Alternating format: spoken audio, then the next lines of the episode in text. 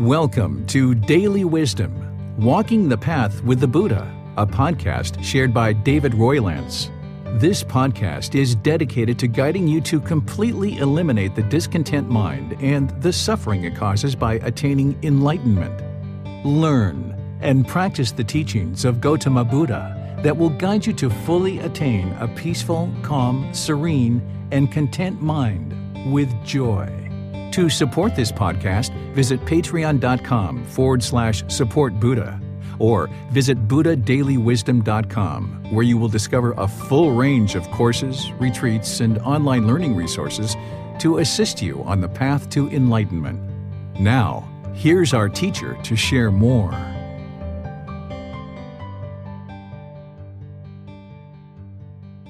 Sawadee Kap. Hello and welcome to Daily Wisdom Walking the Path with the Buddha.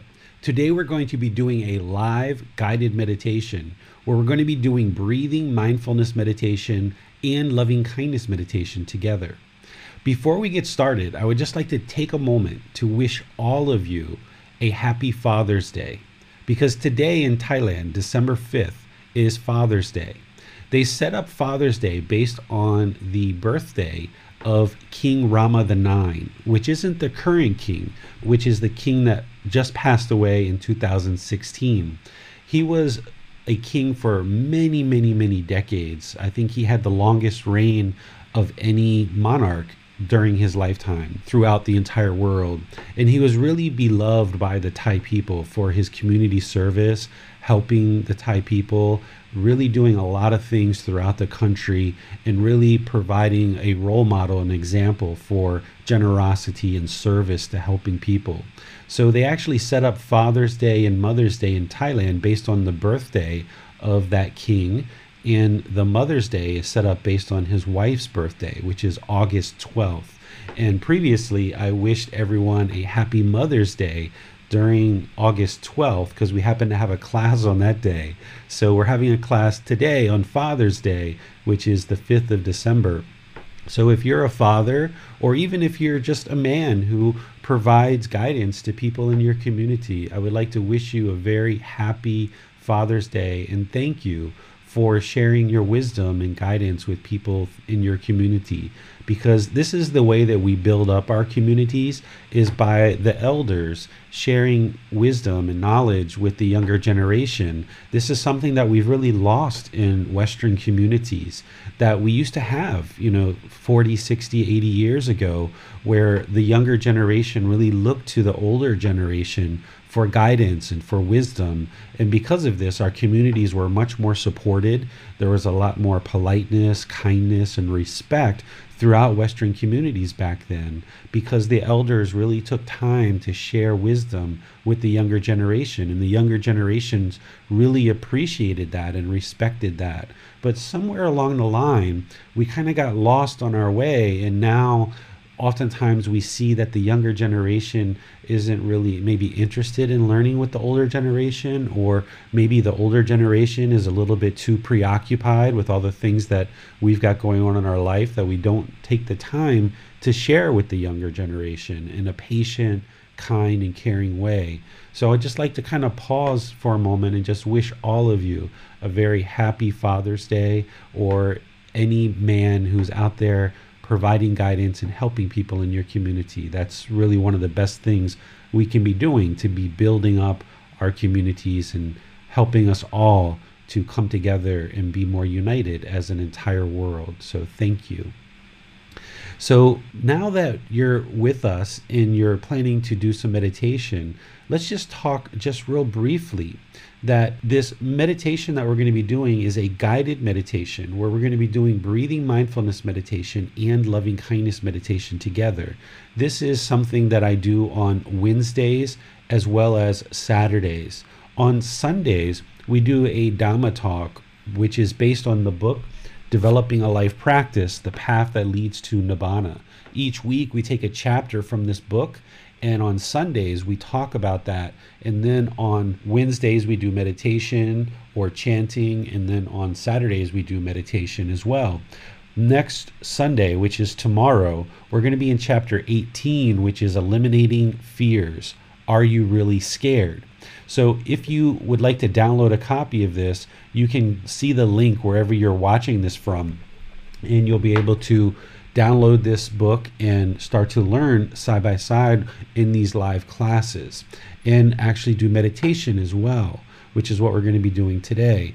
These two styles of meditation, breathing mindfulness meditation and loving kindness meditation, are the two primary styles of meditation that the Buddha taught in order to train the mind to awaken to enlightenment because they take care of the two problems out of the three main problems that he discovered with the mind he discovered this craving, anger, and ignorance or unknowing of true reality. We also call this greed, hatred, and delusion or unknowing of true reality. They're referred to as the three poisons or the three unwholesome roots or the three fires. And there's specific antidotes to addressing these three poisons or these three unwholesome roots as a way to eliminate them from the mind and cultivate the opposite, which would allow the mind to gain wisdom and awaken to this enlightened mental state where the mind is peaceful, calm, serene, and content with joy permanently. This means that once the mind becomes enlightened and it experiences enlightenment, it will no longer experience any discontentedness whatsoever. That means the mind will completely eliminate sadness, anger, frustration, irritation, annoyance, guilt, shame, fear, boredom, loneliness, jealousy, shyness, resentment. All of these discontent feelings and others are eliminated from the mind as part of training the mind. And if you're currently experiencing any of these discontent feelings or others, it's just because you haven't trained the mind yet. The mind's still unenlightened. The more that you learn the Buddhist teachings and you train the mind through his teachings, learning the teachings, practicing them in daily life to include meditation, but not only meditation. There's other aspects of his teachings that you need to learn and practice besides meditation. But when you do this, what happens is the mind gradually moves from this unenlightened mental state to the enlightened mental state where the mind is just completely peaceful and you never experience any discontent feelings whatsoever. It just requires dedication and commitment from you, essentially making this path a priority. Because oftentimes we get really busy and caught up in our life, and we don't even realize that we're not really attending to our own needs and what we need in this world in order to produce this peaceful, calm, serene, and content mind with joy. A lot of us are going around the world chasing happiness. And because happiness isn't permanent, we can never keep it permanently. Therefore, the mind ends up sad or angry or frustrated. So, pursuing happiness wouldn't actually lead to permanent happiness because happiness is not permanent. So, it's kind of like a misnomer or kind of sabotaging yourself if you're constantly trying to pursue happiness this path to enlightenment that the Buddha shared, it's all about attaining a peaceful, calm, serene, and content mind with joy. And this is actually permanent once you learn how to train the mind in this direction. Because as you train the mind, then you can control the mind. So, today in this meditation, what we're going to be doing is training the mind to let go of our thoughts, our ideas, perceptions, and focus on the breath. This brings the mind to the present moment so that the mind can reside in the present moment, peaceful, calm, serene, and content with joy. Because if the mind's focused on the past and it's worried about the past or it's living in the past, then it can't be peaceful, calm, serene, and content with joy because it's going to have fear or sadness or anger or whatever other discontent feelings that come up. And if the mind's in the future and it's so worried about the future, then the mind's going to have anxiety and stress, and all these other feelings are going to come into the mind. But when you train the mind through breathing mindfulness meditation to be in the present moment, to let go of all these thoughts and just focus on the breath, which is the present moment, then the mind can reside peaceful, calm, serene, and content with joy. So, this is just a little basic introduction to what breathing mindfulness meditation is, but there's a lot more detail that you need to learn than just this. But I just wanted to give you a little piece before we jump into our guided meditation today. And then after a period of time, we'll move into loving kindness meditation, which we're going to be repeating affirmations in the mind in order to cultivate active goodwill towards all beings without judgment. That's what loving kindness is this active goodwill towards all beings without judgment, where if there's anybody in your life that you hate or have anger towards or ill will, you're able to let that go and practice having loving kindness, which would be very polite, kind, friendly, respectful conversations with anybody and everybody. And by all of us doing this individually around the world, then we're able to create a more peaceful world. See, where we oftentimes get this wrong in the unenlightened state is we oftentimes go around trying to change everybody else because we think everyone else is the problem. And it never works because you can't change other people. You can only change your own mind. So, what the Buddha's path is all about is training your mind because it's you that is having the problems in the mind. While the ego might want to make you think you're perfect, you're really not. And this path to enlightenment is all about looking inward and solving the problems in the human mind. And you can do that because it's the mind that you're living with right now. And you have complete ability to learn and practice teachings that train that mind. But you can't force somebody else to do that. And there's no sense of even trying. So, what this whole path is about is recognizing that this anger and frustration and irritation and boredom and loneliness and guilt and shame, all these feelings are being produced in your mind. It's not somebody else that's causing these feelings, it's your mind causing them. And the more you learn about the Buddhist teachings through this book that I shared and all the other teachings that the Buddha shared, you can discover how your mind is actually causing your own anger. And then you can implement the remedies and the prescriptions that the Buddha gives as essentially medicine to fix these problems in the human mind. And meditation is just one aspect of that path that we're going to be doing today as a group in order to encourage and support each other. But it's something that you need to be doing all the time each individual day, you need to be meditating once, twice, or three times per day in order to gradually train the mind in the direction of enlightenment so that you'll then be able to control the mind and no longer experience this anger, frustration, irritation, all this whole mass of discontentedness. So before we go into meditation, let me just pause here, see if we have any questions in Facebook, YouTube, Zoom. You're welcome to place your questions in the comment section, and our moderator Max will make sure they get answered during the class. Or you can use in Zoom, you can raise your hand electronically and ask your question directly. So we'll take some questions now, and then we'll take some at the end of our meditation as well. Our first question comes from Judith. She asks Sometimes I fall asleep during meditation is it better to move slightly during meditation in order to avoid falling asleep? You can. You can also change positions. You can move to walking meditation or standing meditation. You can change your position that way.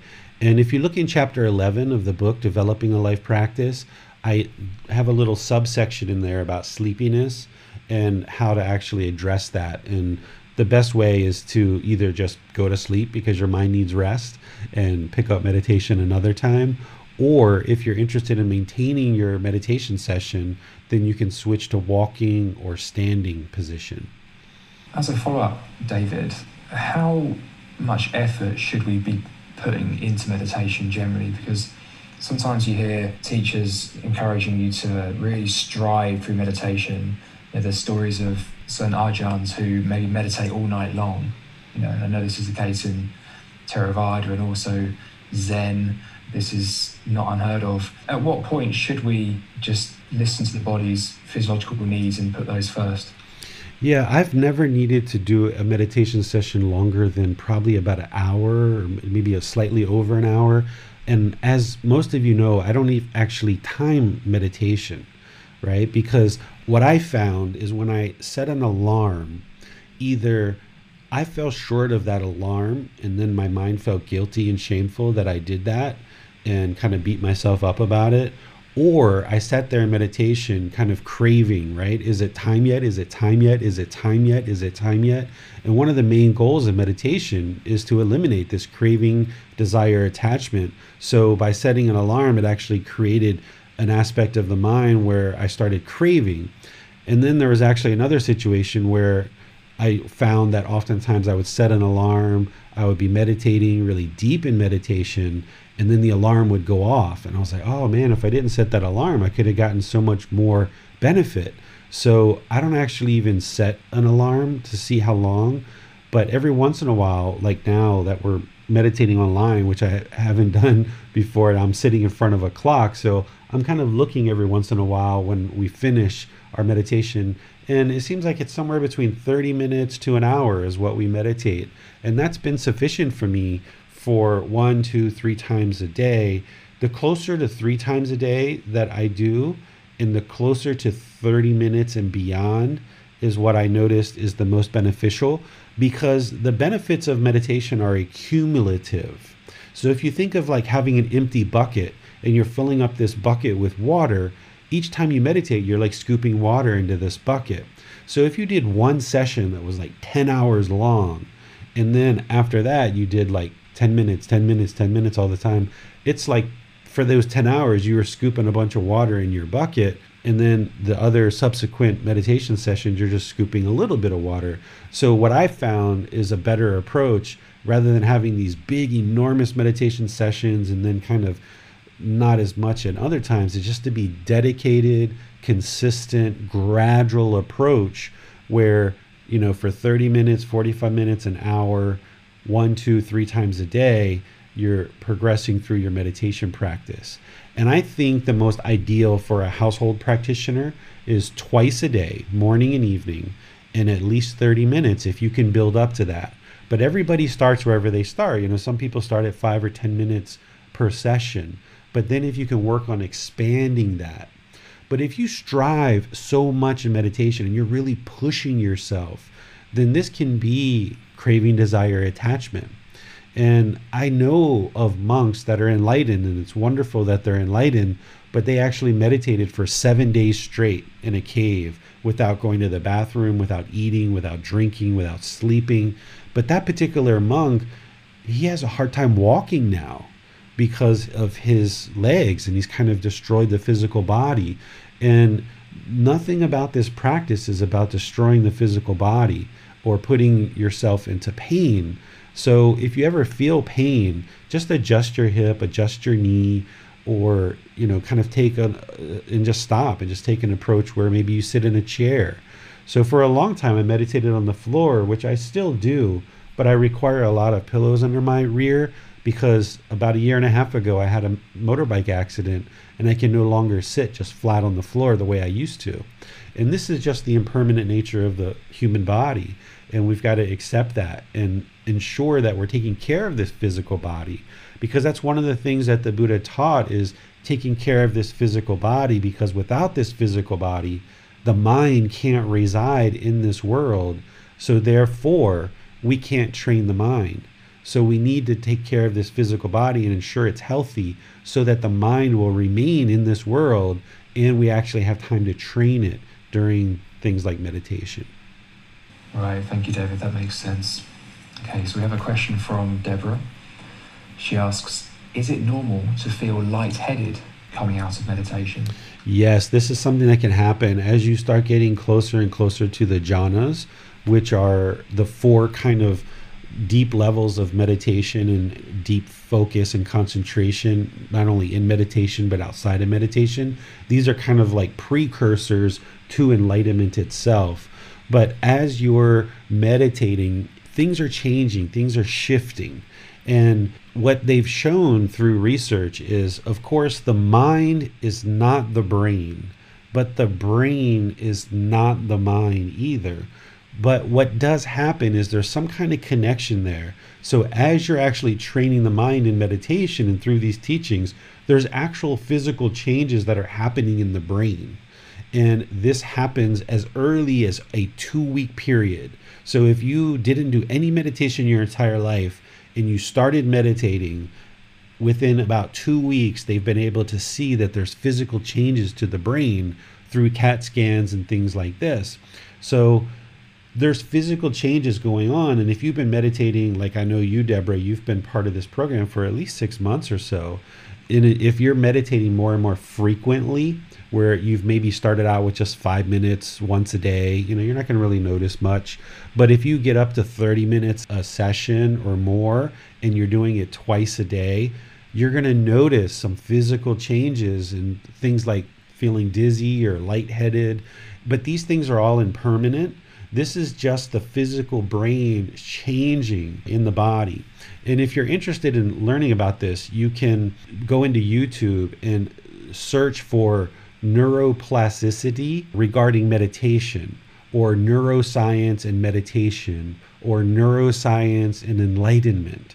There's actually scientists that understand enlightenment and they're actually researching the physical brain and how the physical brain changes through the course of training in meditation. And ultimately, when someone attains enlightenment, their brain has physically changed. And once it physically changes, it never reverts back to the way it was before. They've studied that aspect of it too. This goes along with what Gautama Buddha was saying about enlightenment is permanent in this unshakable mind. So once the mind goes from this unenlightened condition with this unenlightened brain and it's trained to move to this enlightened mind, with this enlightened brain, we know that it's permanent. And there's actually scientific evidence now in this field of neuroscience and neuroplasticity that shows that the physical changes to the brain for someone who's meditating and ultimately potentially attains enlightenment those changes in the brain are actually permanent as well. So you might feel this lightheadedness, you might feel even a little bit of nausea. Some people talk about feeling their head kind of expanding and getting really big and large, like the size of an elephant. And this is just the changes in the mind that are affecting the changes in the brain. And after all these changes slowly start taking effect, eventually you won't feel that lightheadedness anymore. You won't feel the same effect. But the fact that you are feeling it means that everything's going right. It's going well. That's exactly what you would like to experience. And that shows that the mind is starting to gradually awaken if you're experiencing some of these symptoms. Okay, thank you, David. We have no more questions at this time. Okay, well, I'll just invite you guys then to go ahead and take your meditation position. If you're on the floor, you probably would like to put some cushions under your rear if you're in a chair, you probably just want to sit flat and put your feet flat on the floor or cross your legs. This isn't about everybody being in exactly the same position. It's about finding the position that's comfortable for you. So if you're on the floor with cushions under your rear, that helps to release the pressure at the hips, so it lessens the angle at the hips. And if you're going to cross your legs, be sure to don't cross them really, really tightly into your body because that's going to inhibit the circulation. You would like to keep the circulation flowing in the lower body. Then the upper body should be nice and erect with the spine nice and erect because that's going to engage the mind. We would like to keep the mind active and attentive during this meditation session. So if you're just relaxed on the couch and laying back and so comfortable, the mind's going to have a tendency to turn off. So you really need to get into a position where you can have a nice erect spine, which is going to engage the muscles, which will ultimately keep the mind more active and engaged. The hands and the arms, there's lots of different options here. The Buddha placed his right hand on top of the left with his thumbs together. And if this works for you, placing that in your lap, then you can do that. But not everybody is going to feel comfortable with that. The goal isn't for everyone to do exactly what Gautama Buddha did because that's permanence. It's impossible. So if that feels comfortable for you, use it. But if it doesn't, put your hands perhaps flat on your lap, put them on your knee, put them on the armrest of your chair, put them with the palms up. There's lots of different options here. And my role as a meditation teacher and a teacher on this path to enlightenment is to help you find what is most comfortable for you. So you find what's most comfortable for you, but ensure that your meditation position isn't luxurious. Okay, because if it's luxurious, then the mind's going to have a tendency to turn off and unengage. So comfortable, but not luxurious. So, next, just kind of close the eyes and start breathing in through the nose and out through the nose. You want to establish a nice, steady, consistent breath. In through the nose and out through the nose.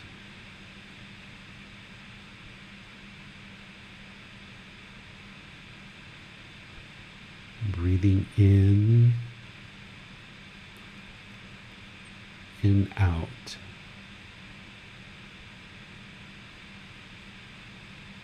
I'd like you to focus the mind on the breath, the sound of the breath, or the sensation of the air moving over the skin into the nose. The breath is the present moment. So focus the mind on the breath. Establish a nice, steady, consistent breath, breathing in through the nose and out through the nose.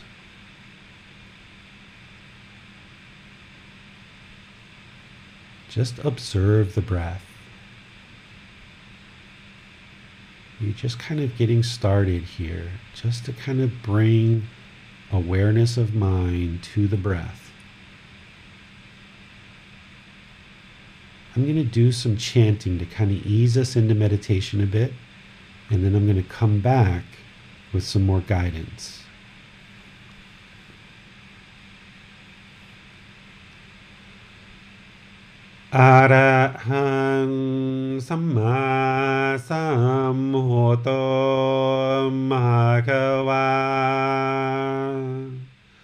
โหตังมหาควันหังอภิวาเตมี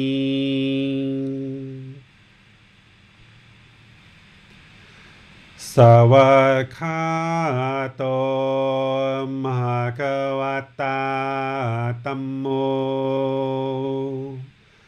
ดามังนามาสามี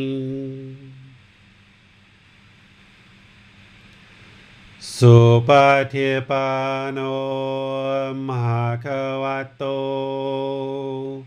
สาวกสังโฆ สังฆังนามามิ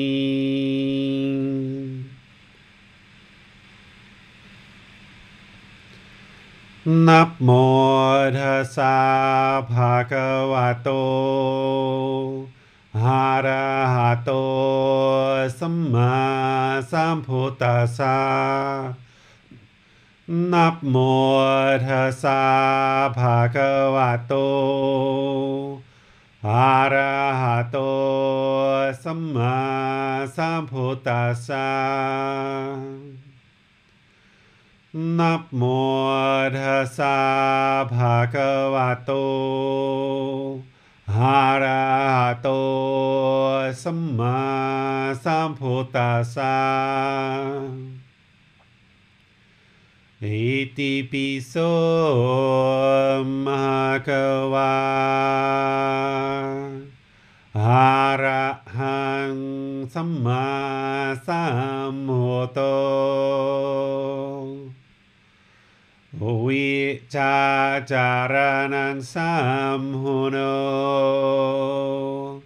สขาโตโรกาวิตุ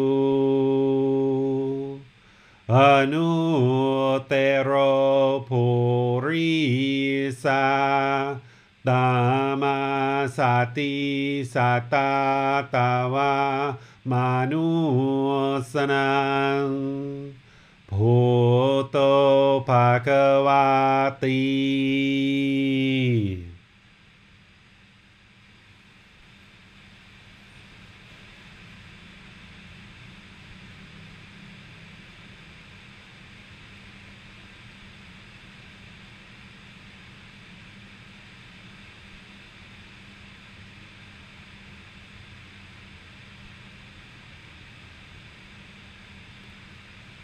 should be breathing in through the nose and out through the nose.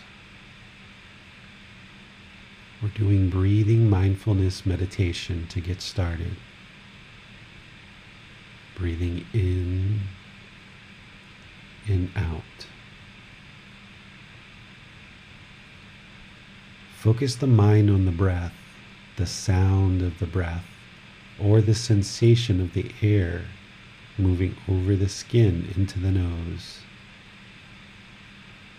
This is the present moment. Breathing in and out.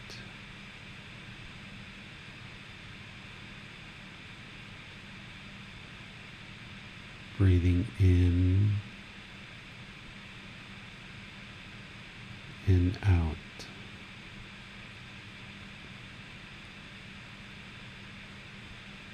The mind can reside in the present moment, peaceful, calm, serene, and content with joy. So bring the mind to the breath the present moment, focusing only on the breath, breathing in and out.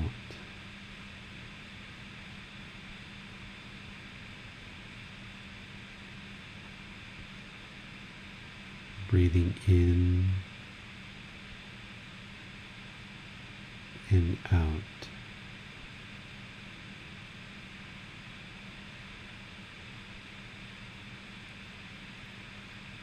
As the mind goes to the past or to the future, wherever you notice that, just cut it off, let it go, and bring the mind to the breath. You haven't done anything wrong. No need to feel guilty that the mind has wandered. That's what the unenlightened mind does. But wherever you notice that, let it go cut it off and focus on the breath. Breathing in and out.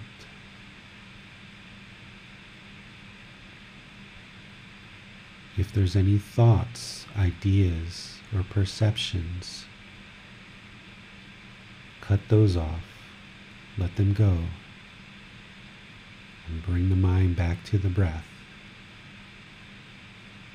No need to judge the thoughts, no need to label them, no need to even try to figure out where they're from. That's just the unenlightened mind wanting to take you on a journey. But now you're going to train the mind to focus on the breath so that you can control the mind. So just let them go and focus on the breath.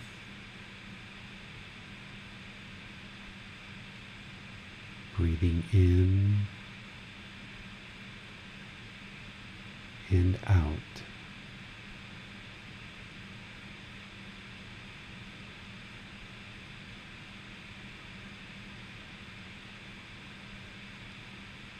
Breathing in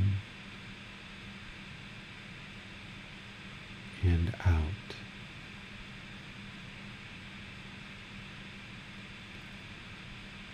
Your mind's even going to want to hold on to my voice, but we're not interested in that happening.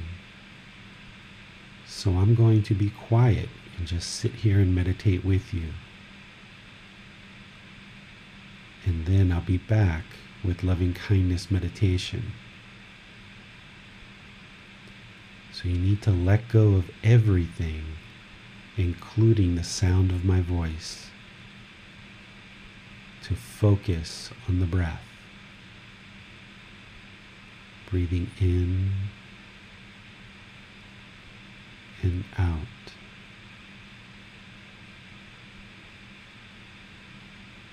Breathing in and out. You have nowhere to go. There's nothing to do. No one needs you right now.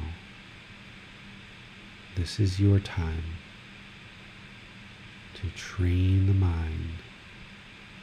Just let it all go and focus on the breath. Breathing in and out.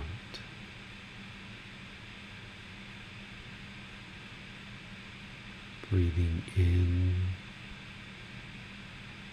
and out.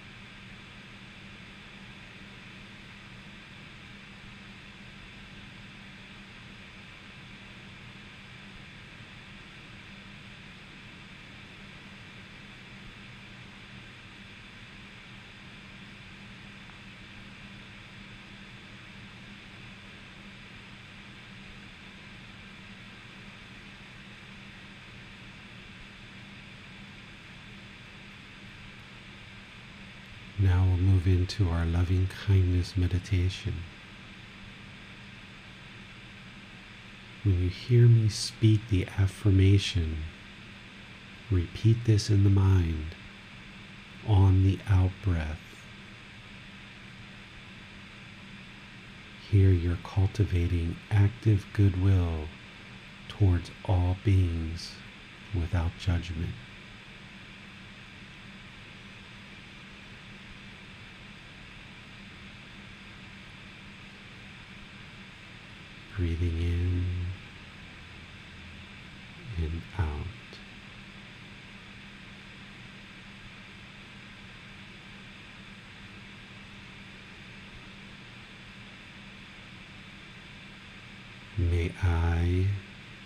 Peaceful.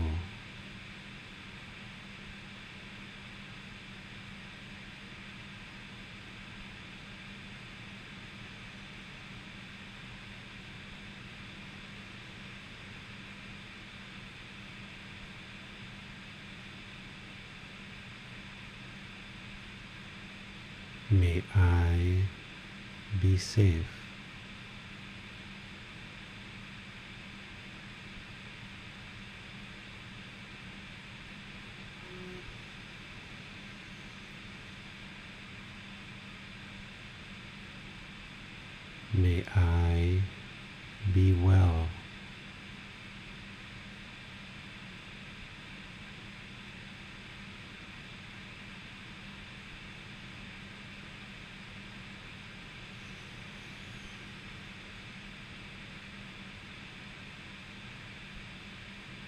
May I be free of all discontentedness and the suffering it causes.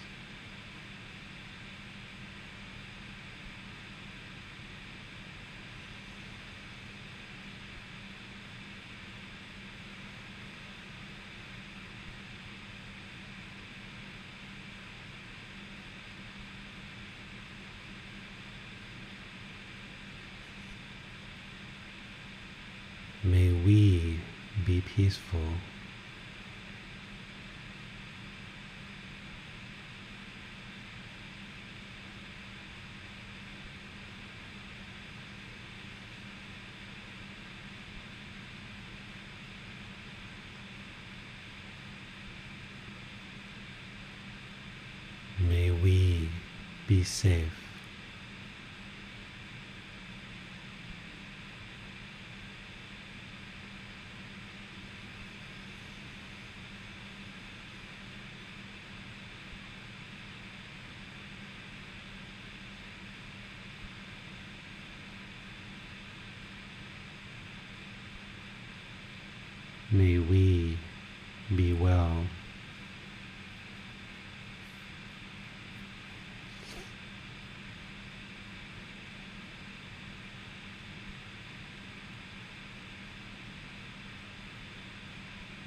May we be free of all discontentedness and the suffering it causes.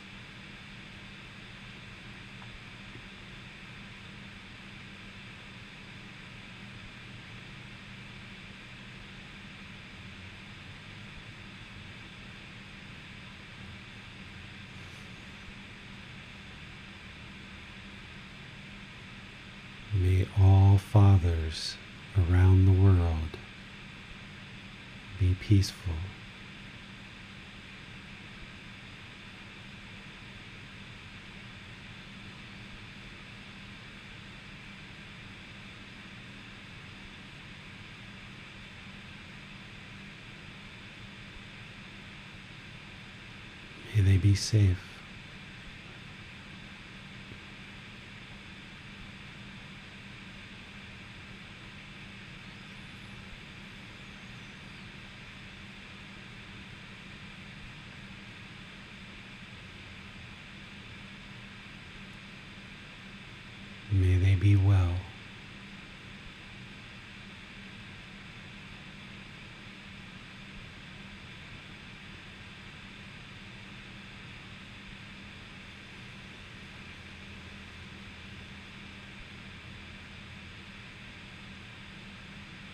They be free of all discontentedness and the suffering it causes.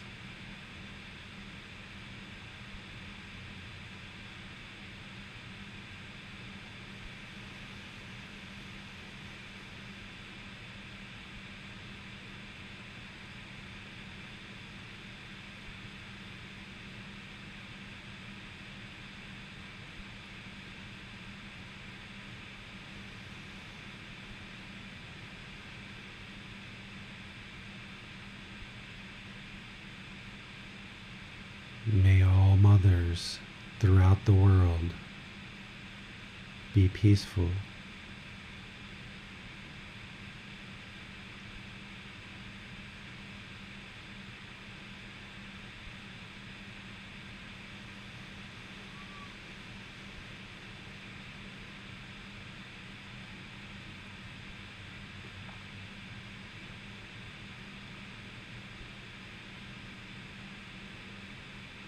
May they be safe.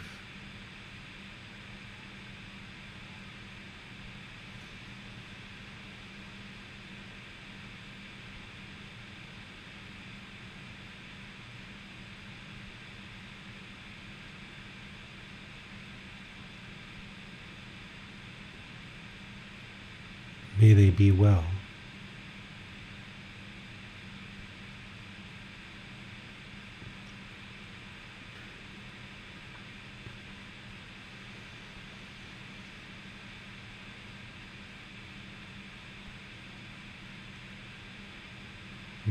Free of all discontentedness and the suffering it causes.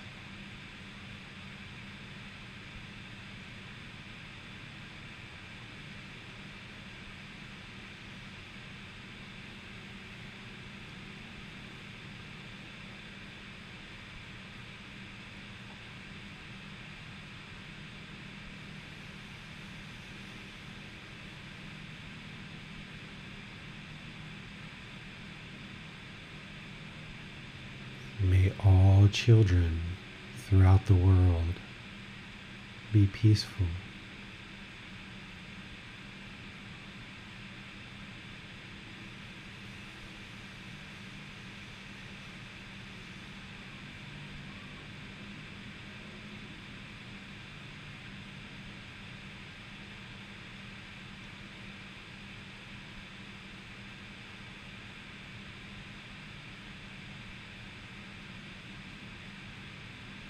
May they be safe.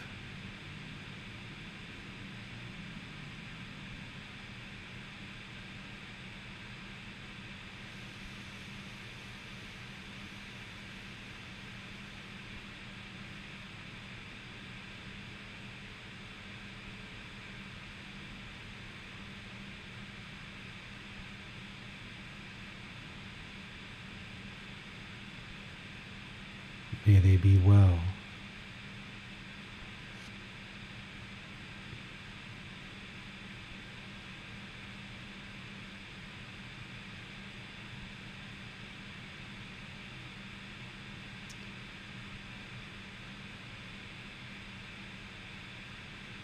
May they be free of all discontentedness and the suffering it causes.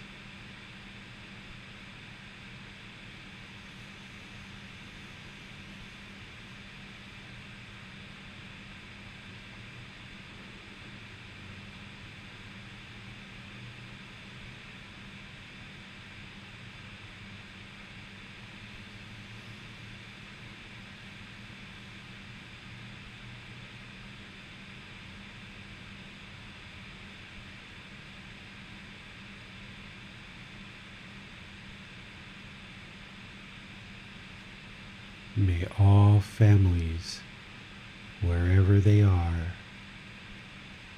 be peaceful.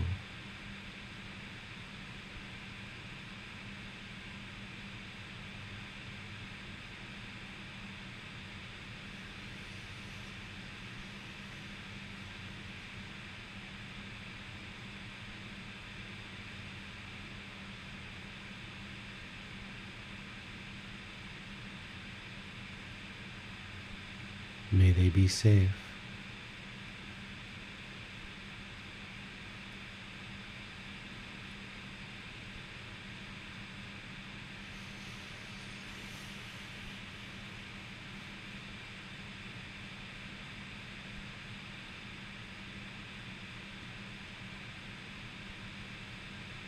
May they be well.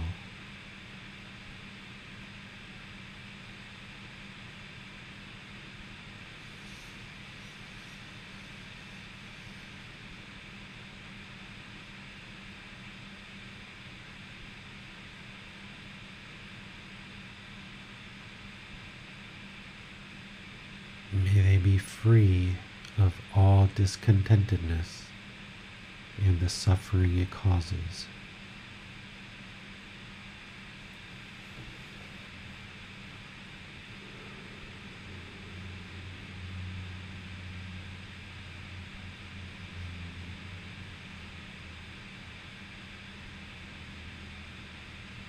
May all those who are alone and lonely without a family be peaceful.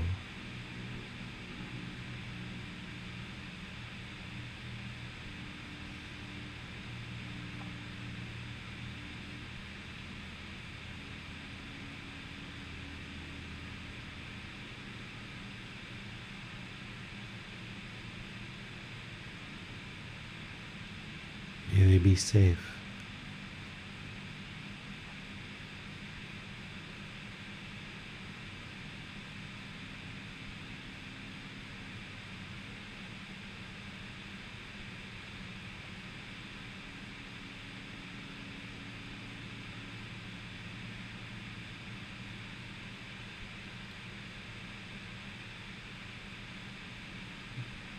May they be well.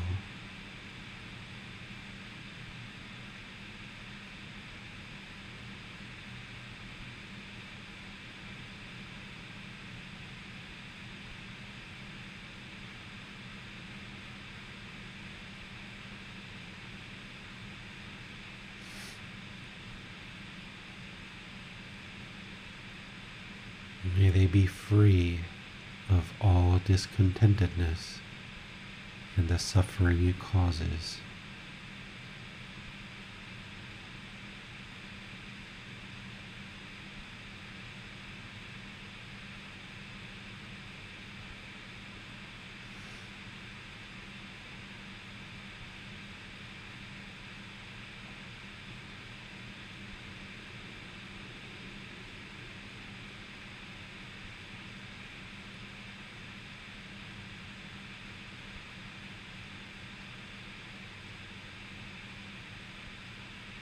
May all beings, past, present, and future, be peaceful.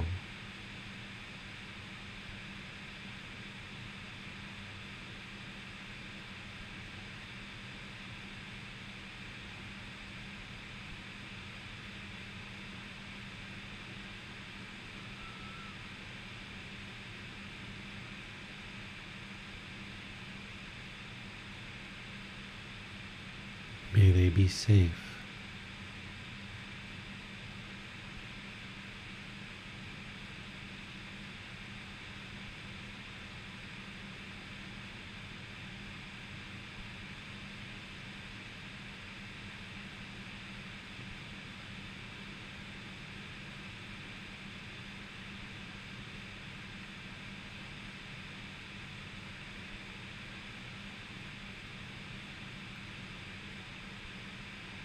May they be well.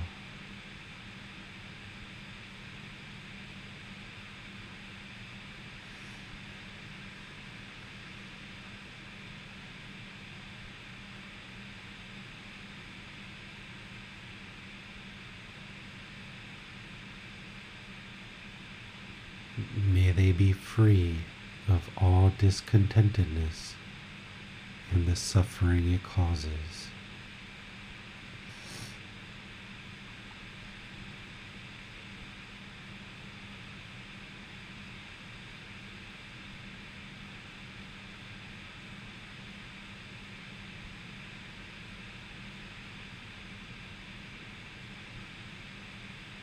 Continue with breathing mindfulness meditation, cutting off the thoughts, letting them go. Breathing in and out.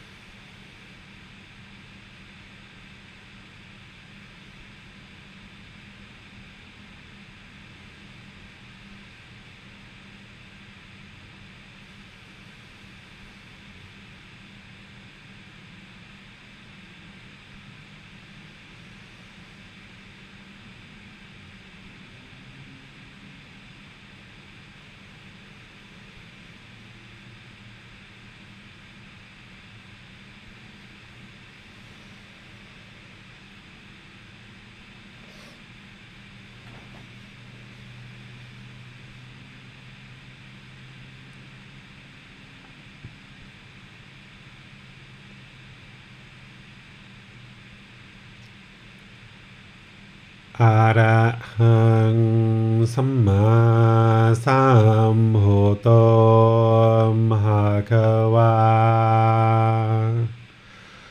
โหตังมหากวันหังอภิวาเตมิ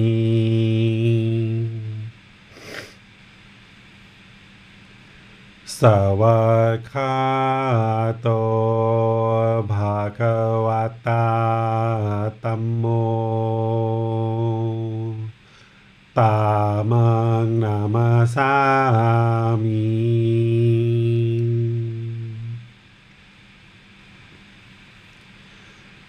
สุปฏิปันโนมหาควโต สาวกสังโฆ สังฆังนามามิ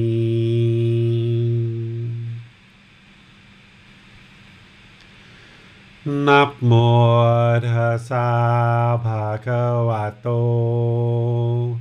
อะระหะโต สัมมาสัมพุทธัสสะ นับโมทัสสะภะคะวะโตอะระหะโต สัมมาสัมพุทธัสสะนับโมทัสสะภะคะวะโตอะระหะโต สัมมาสัมพุทธัสสะ อิติปิโสมหากวาอะระหังสัมมาสัมพุทโธวิชาจารนังสัมมุโนสกขาโตโรกาวิตู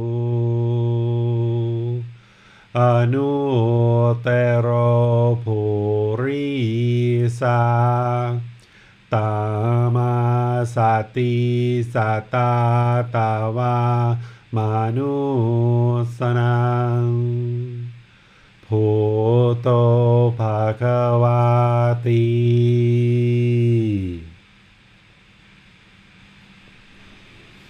Okay, you guys can start to slowly come out of meditation now.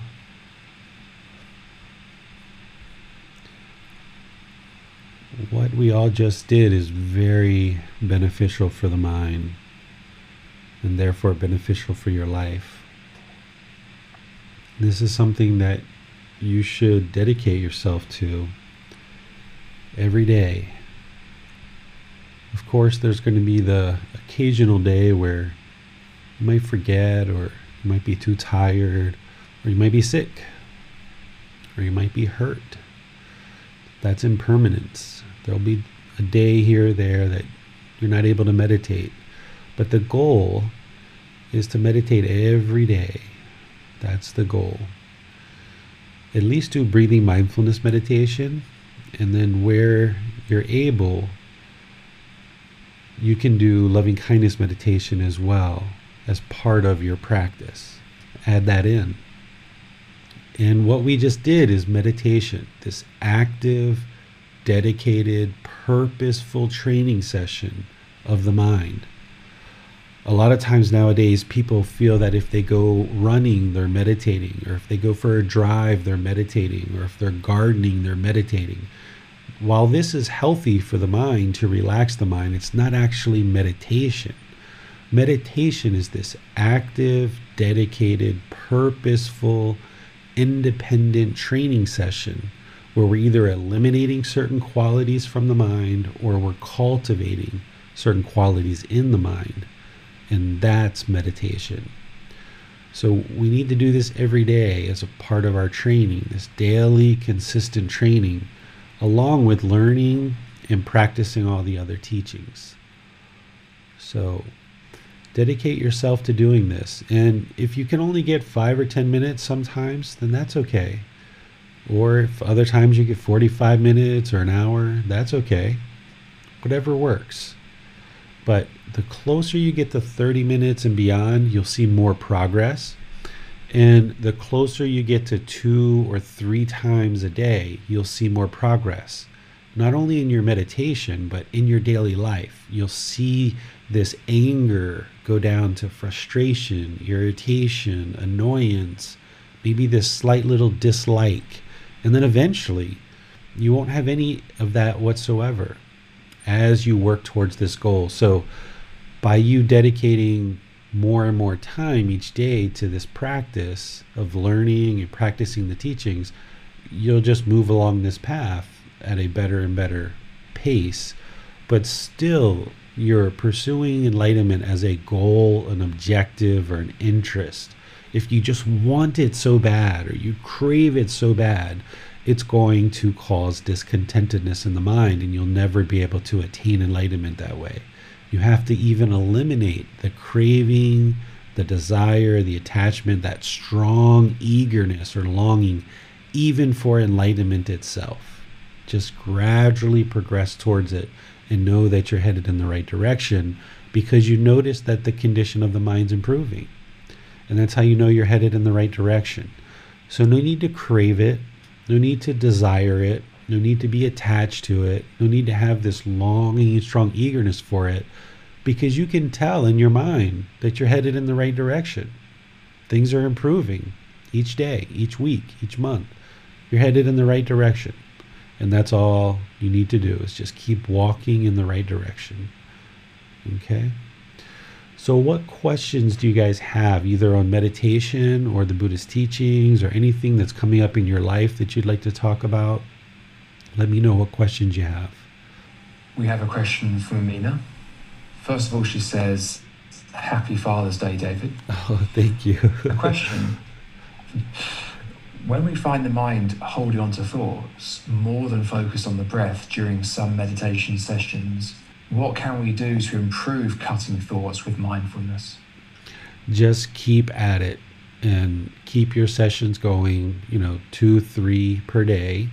And if you need more, I mean, there was times when I meditated five, six, you know, times a day in some situations. And that was what I needed at that particular time. So just stick with it and continue to expand it longer and longer.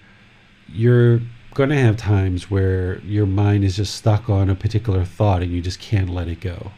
And it's going to take two, three days, three, four, five sessions, and eventually it will let go because we know it's impermanent, just a matter of time. So rather than force it or crave it, just know with awareness of mind that the mind's still holding on to thoughts. There's not complete stillness and peacefulness in the mind during meditation yet, and that's okay. That's just where you are right now. So don't crave something different than that. Just recognize it for what it is and just stay dedicated to the practice and consistency to keep meditating each day. In addition to our dedicated meditation sessions each day, David, would you ever recommend at certain points we might just settle in for 30 seconds or 10 seconds or even one breath? Is that something you've ever found useful just to cut up the day? Yeah, like if there's this particular thing in the past where it was very difficult, and you know, if you've been meditating regularly in these dedicated sessions for 30 minutes, 45 minutes, an hour, or even 20 minutes, or what have you, if you've been doing this regularly and training the mind to let go, but you're still not enlightened yet, then in daily life, if something comes up, someone cuts you off in traffic, or you get a bad phone call and you get bad news or you get a ticket in the mail from the police because they've got those cameras now and you get a ticket and you're like what am i going to do? I don't really have any money. You can just close the eyes and just let it go. Even if it's just that 10 seconds like you said or one breath or 30 seconds. Because if you've done the work in meditation to train the mind to let thoughts go and you've done that consistently over a longer and longer period of time, focus on the breath, you can actually use that to your advantage when you feel a little bit of anger arising or a little bit of frustration or irritation because the mind's not quite enlightened yet, but you're on the way. So what you can do is apply that right effort, which right effort, that sixth step of the Eightfold Path, is abandoning unwholesome mental qualities and arising wholesome mental qualities. So with awareness of mind, which is that seventh step, mindfulness, awareness of mind, if you get a ticket in the mail from the police and you're like, whoa, $200, I only have $50 in my bank account and you start feeling some frustration and pressure and stress arise, no reason to get stressed about it. That's not going to fix anything. Just set it down. Just breathe in and out, in and out. And because you've done that so well consistently over multiple meditation sessions, you'll be able to more readily let those things go. You can even get to the point where you can start feeling stress in the mind starting to arise and you can just close the mind and you can actually feel the mind cutting the attachment and eliminating the attachment. The Buddha called this maturing in release. That when you develop your practice well enough, all of these accumulated benefits they mature and release. So you're releasing this stress, you're releasing this burden, you're releasing the attachments, and you can actually feel the stress just completely lift from the mind. And you may have felt this even before learning and practicing these teachings, where if you felt something really heavy on your shoulders, as soon as the mind lets it go, boom, it like leaves you in an instant. And you can oftentimes feel this when you're looking at a ticket in the mail or you get bad news or something starts to arise in the mind, maybe jealousy or resentment. You can have mindfulness, awareness of mind so deep that you can actually feel the moment you eliminate the attachment and then poof, the stress or whatever discontent feeling that had arise, you can actually feel it eliminate, you know, let go. And the Buddha called this maturing in release in release. Not end, but in release. So all of these teachings mature in release. And you can feel the pressure release from the mind, the discontentedness release from the mind. Does this mean, David, that if we do get a speeding ticket from the police, that we shouldn't blame the police for making us angry? yeah, it's not the police's fault even if the ticket's wrong even okay. if it's an even if it's an illegal ticket right like, let's say the camera was broken because of impermanence and let's say that you got the ticket and, and you actually are right that you didn't run the red light for example and it was just that the technology was broken because of impermanence even in that situation if you get angry it's still you're causing it yourself. Either the ego wants to be right or you're attached to money you know having craving or attachment to money or maybe like you don't have much time right now to actually go to the government and actually sort this out and you're craving and having this eagerness strong eagerness to get certain things done. There's some craving desire attachment somewhere that you're longing and having this strong eagerness for and it may be more than one and even if it's a ticket that is wrong and it's not accurate, if you get angry at it or you get frustrated at it, you're causing it yourself. It wasn't caused by the technology, it wasn't caused by the police. It's caused by your mind not being trained to recognize, ah, impermanence. The camera was broken. I didn't run the red light. Ah, this is a ticket. This ticket is impermanent. I can go down to the government building and I can sort this out. All I got to do is go down there, talk polite, talk kind, talk friendly, talk respectful, help them see very clearly that I was behind the line when the light was red and you know or I was you know all the way in the middle of the intersection by the time the light turned red or whatever it was I can clearly show this to a judge or to a clerk or to a policeman and I can get this resolved. No reason to get frustrated and irritated about it. Because if I walk down there to the government building and start spouting off with anger and hostility to people, that's not going to help anything. So, what these teachings do is it provides you this ability to maintain your calmness, maintain your contentedness, even in situations where the ticket is an illegitimate ticket, and you can walk down and you can sort this out because of impermanence, you recognize that this technology was broken, You were correct. But rather than allow the ego to come into it and hostility and harsh words, you can use all these different aspects of the Buddhist teachings to practice right view, which is accept responsibility for your own emotions, practice right intention, which is harmlessness and not interested to cause harm, practice right speech, which is practicing those five factors of well spoken speech. Practice all the other teachings, which includes loving kindness, compassion, sympathetic joy, equanimity, keeping the mind calm and composed even during difficult situations, getting rid of the ego, eliminating that ego and that self. When you gather up all of these teachings of the Buddha, you can get at something like an illegitimate ticket and you can just politely smile, walk down to the courthouse or wherever you need to go and solve it and no big deal and you're not stressed about it. And uh, it turns out wonderfully because people will listen to you because you're calm and you're respectful and you're polite. This is the karma. action result cause and effect essentially the result of your decisions if we go down there being rude and hostile and difficult and vindictive and resentful it's not going to turn out well because we made the choice to go down there and be that way. Whereas if we choose to go down to the government building and be polite, kind, friendly, respectful, it's going to turn out well. Because there's going to be people there that are going to look at the ticket, look at the pictures, they're going to see the same exact thing you see that yeah, you actually were fine. You, that's not a, an illegal thing. We must have a broken camera or broken technology. They're going to see the same thing you see and you're going to get it solved. It's just going to take a little bit of time, a little bit of effort, and you can get it resolved. So, no need to allow the mind to become unraveled just because of a simple ticket. Right. Yeah. Thank you, David. We have a question from Neil. Why do I find loving kindness meditation easier to do than breathing mindfulness?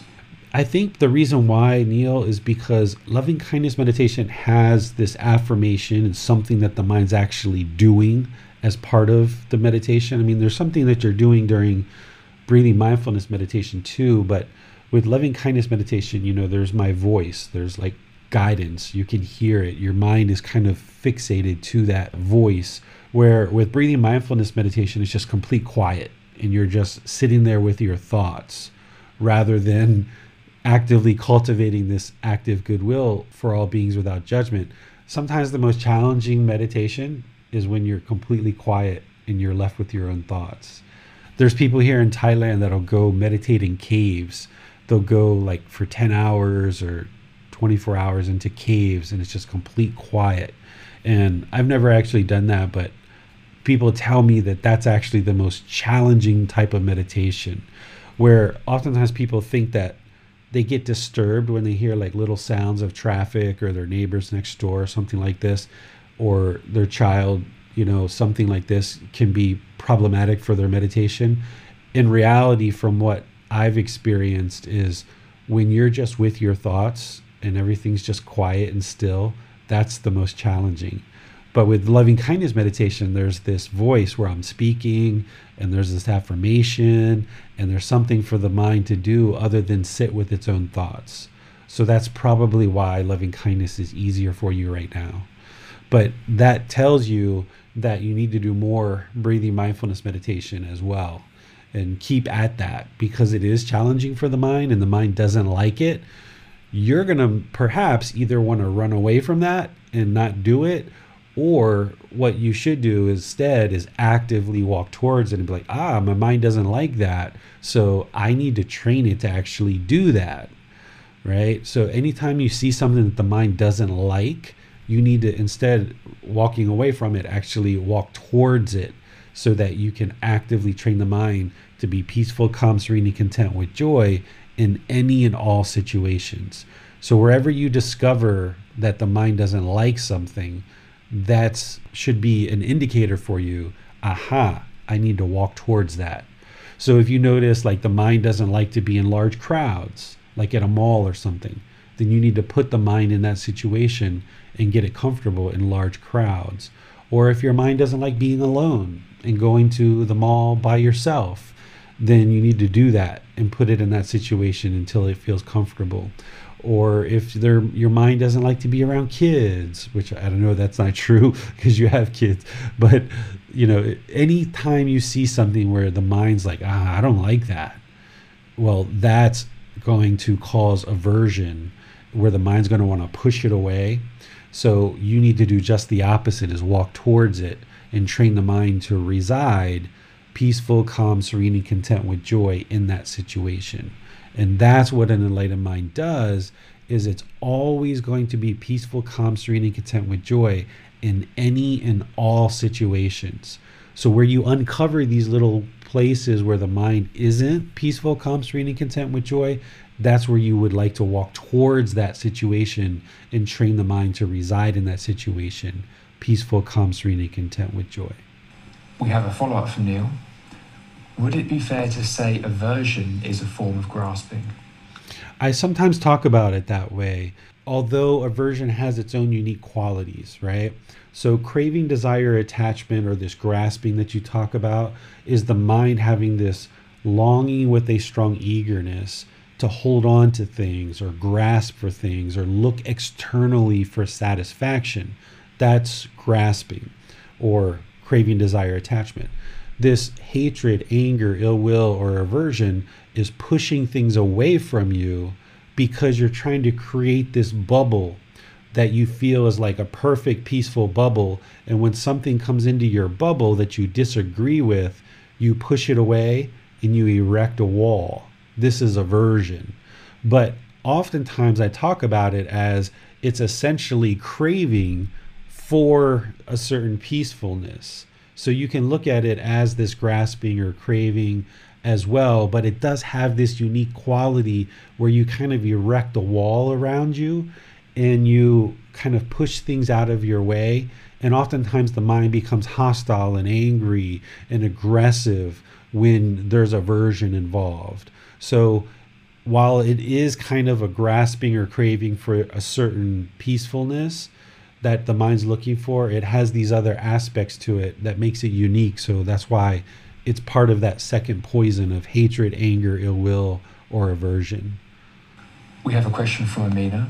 If we become frustrated when realizing that someone has told a serious lie, should we see that as impermanence as well?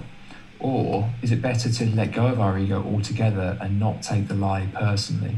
Yeah, don't take the lie personally because you're never going to exist in a world where all people tell the truth all the time. So if you allow the mind to become angry or frustrated or irritated or even annoyed at somebody lying to you, then your mind is still craving permanence. You're still craving for everyone to always tell the truth. And this is the primary problem that the Buddha discovered. So when somebody tells you a lie, you've just got to recognize that for what it is, which is they're lacking the wisdom to know that they shouldn't tell lies, or if they have that wisdom, they're lacking the self control of the mind to not lie. And it's not a reflection of you or who you are, it's just that they've chosen to lie. And you can't allow your mind to get irritated every time somebody tells a lie, or else your mind is still attached your mind is still craving, desiring, attached to this permanence.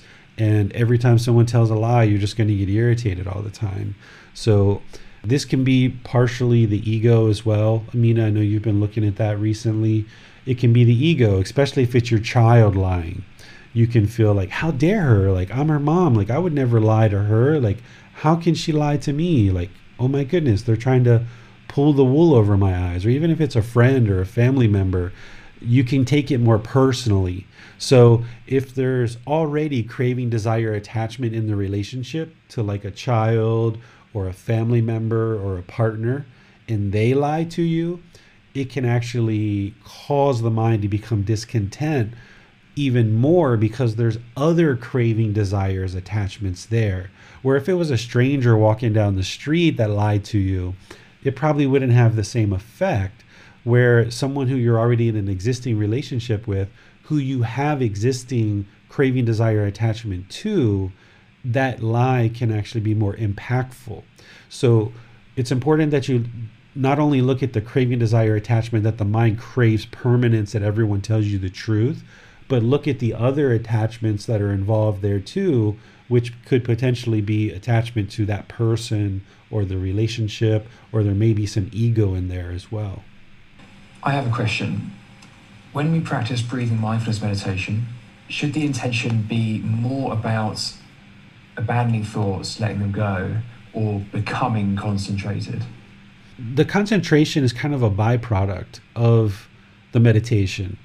The concentration, where it comes from, is by letting go of all these attachments and training the mind to be in the present moment. The mind becomes unburdened because carrying around craving, desire, attachment to all of these various things that the mind has, it's very burdensome on the mind as you start eliminating these attachments in meditation and in daily life through identifying them and actively working to eliminating, the mind actually becomes more concentrated as a byproduct of that.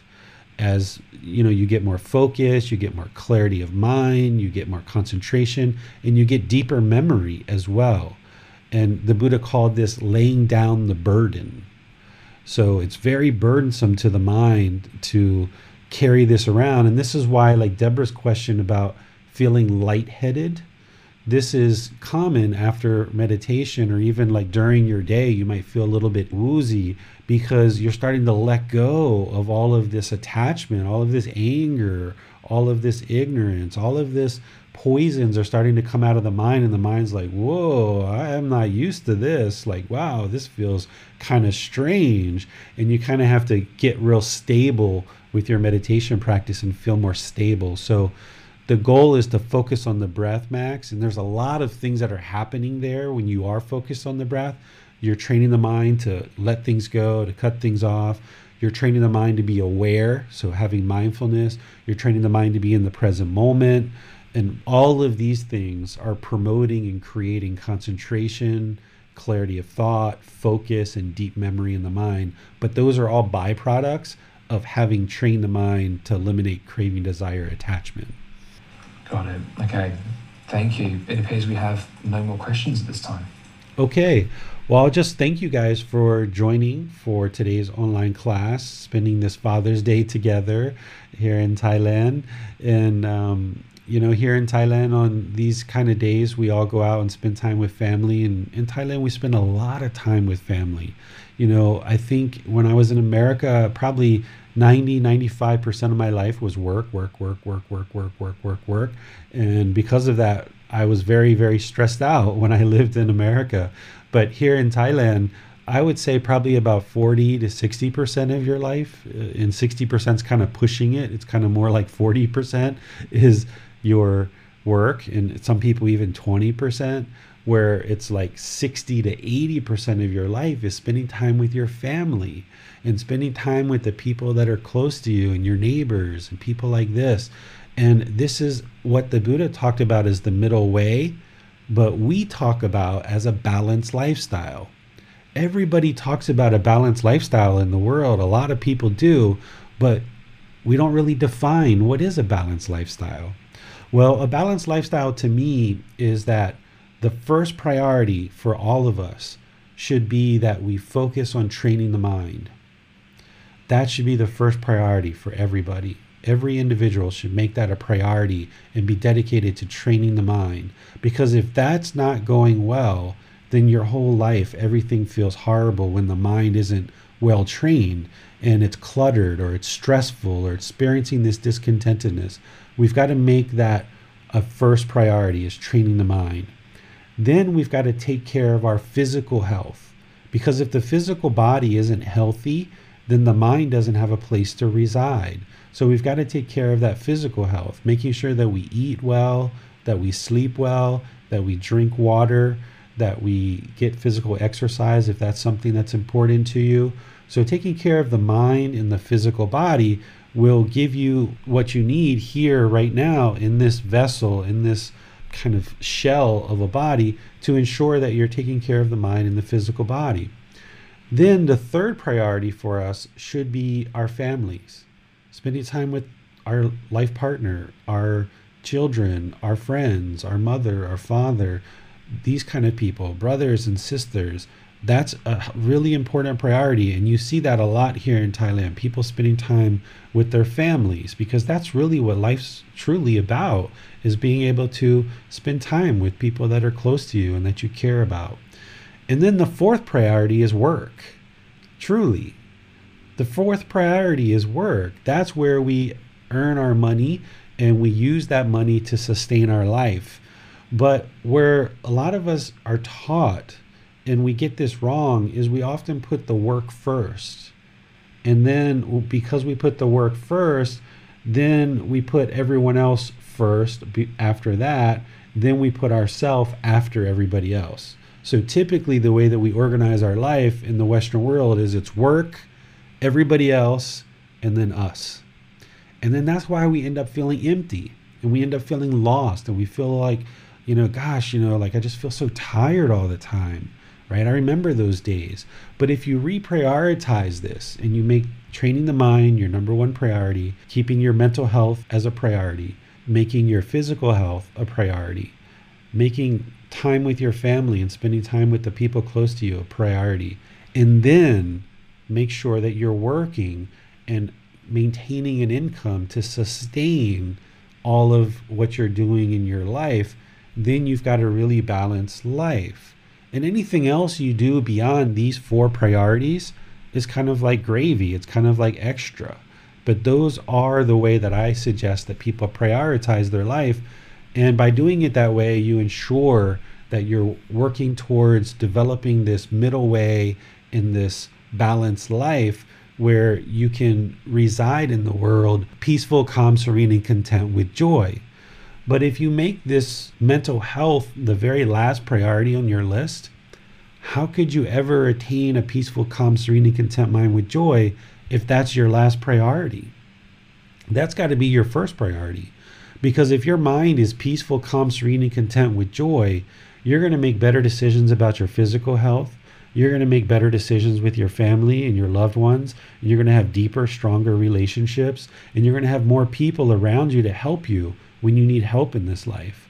And then, of course, that's going to move into your professional life and your work as well. And you're going to be better at work when your mental health, physical health, and your family are well. If your family aren't well, it's going to be hard for you to perform at work. So you've got to take care of the mind, the body, and your family, and then ensure that you have an income to sustain your life. This is a balanced lifestyle, and meditation is an important part of that mental health, that very first priority to dedicate yourself to. So, thank you for joining me. I'll see you tomorrow if you join for Eliminating Fears. Are you really scared? We're going to be talking about how to eliminate fears. And then on Wednesday, we're going to be talking about chanting and teaching chanting. And then on Saturday, we'll do some more meditation again together. So have a good rest of your day, and I'll see you tomorrow at the same time, 9 o'clock Thai time, or whatever time that is in your neck of the woods. Have a lovely day. Sawadee Thank you for listening to this podcast. To provide support for this podcast, visit patreon.com forward slash support Buddha. To access more teachings, visit buddhadailywisdom.com.